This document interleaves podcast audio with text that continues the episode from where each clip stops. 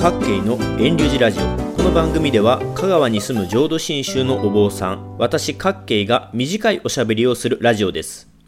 先日法事の席で次の質問がありました。どうして読経が終わった法事の最後のお話の時にお坊さんは横を向いてお話をするのかと。浄土真宗のお勤めの最後に横を向く理由については2021年8月24日配信の101回目のラジオで紹介しているので、今回はそれに派生した内容で、仏様の真正面でお話ししないことを短く雑談していきます。さて、まずは浄土真宗のお坊さんが読経の最後に横を向く理由を簡単に振り返ってお話ししますと、あれは五感章や五文章と呼ばれる大切なお手紙を拝読するために横を向いています。私の寺、遠隆寺は浄土真宗の真宗交渉派に属していて、交渉派は本願寺の蓮如上人ともご縁があったので、読経の最後は蓮如の書いたお手紙を読むことが多いのですが、最近の私は真宗交渉派の門主だった交渉寺の本尺上人のお手紙を拝読することも多々あります。浄土真宗の寺、宗派、地域によって読経の最後に読むお手紙は違うでしょうが、これらは浄土真宗の肝心要な御法話をその書かれた方に代わって時代を超えて読まさせていただき、読む私もまたお参りされている方たちと同じようにお話を聞かさせていただいているのです。そういうわけで、浄土真宗の読経の最後には、お坊さんは横を向いてお手紙を読んでいるんですね。ここまでが101回目のラジオの内容の簡単な振り返りです。続けて振り返る向きについてのお話を今回していきます。これは私が耳にした話なので本当にそうだったかは不明ですが私の住む地域では、かつては法事の最後、お坊さんのお話はなかったそうです。その理由は、五感章や五文章と言われる宗派を代表する本山の寺の御門主、商人が書かれたお手紙を拝読していて、門主、商人が説法されているのに、わざわざ重ねて読経したお坊さんがお話をする必要はなかったそうです。ですが、ここ40年ほどでしょうか、私の住む地域では、法事の時や葬儀の時、お坊さんがお話ししてからお手紙を拝読するようになったそうです。ですから、法話を二重に重ねてするので、だいぶ丁寧な感じのお勤めの締めになったとのことです。で、お話をするときには、お坊さんは振り返りますよね。私の場合は、お仏壇から見て、だいたい真横よりもややお周りの人側120度くらい振り返っているでしょうか振り返る向きの程度は厳密な決まりはありませんが、仏様を完全に背にすることはありません。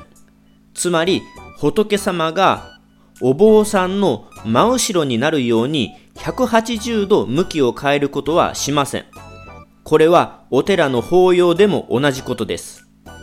寺の法要にお参りしていただいたらわかるように、布教のお話をされるお坊さんの演題は、決して本堂の正面には置かれていませんよね。必ず正面を避けて、左か右の位置に演題が置かれていて、お話をするお坊さんは真ん中に立たないようにします。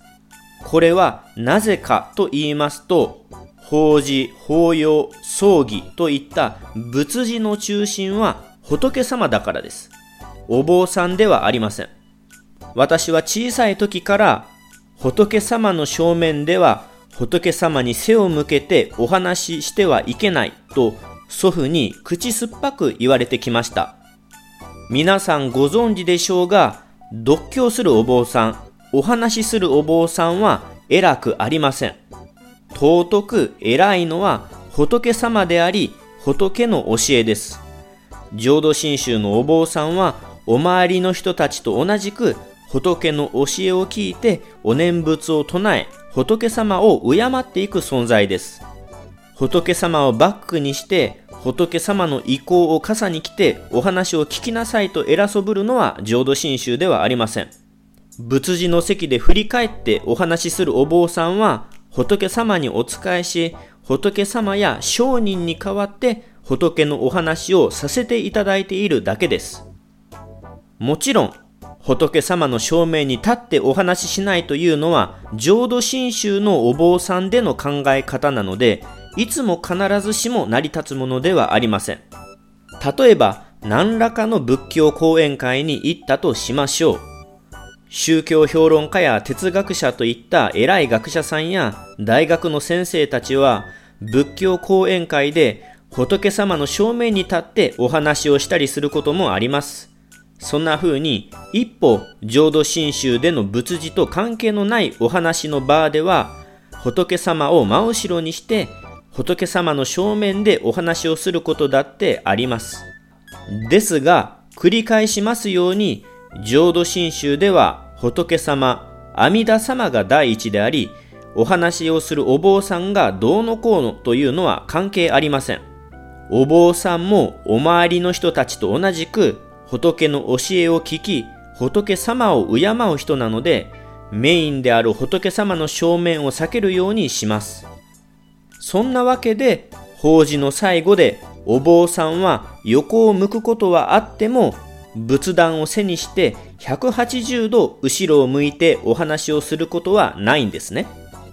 ただし、浄土真宗でも例外があって、お二人だけ仏様の正面に位置することができる人物がいます。その一人は親鸞上人です。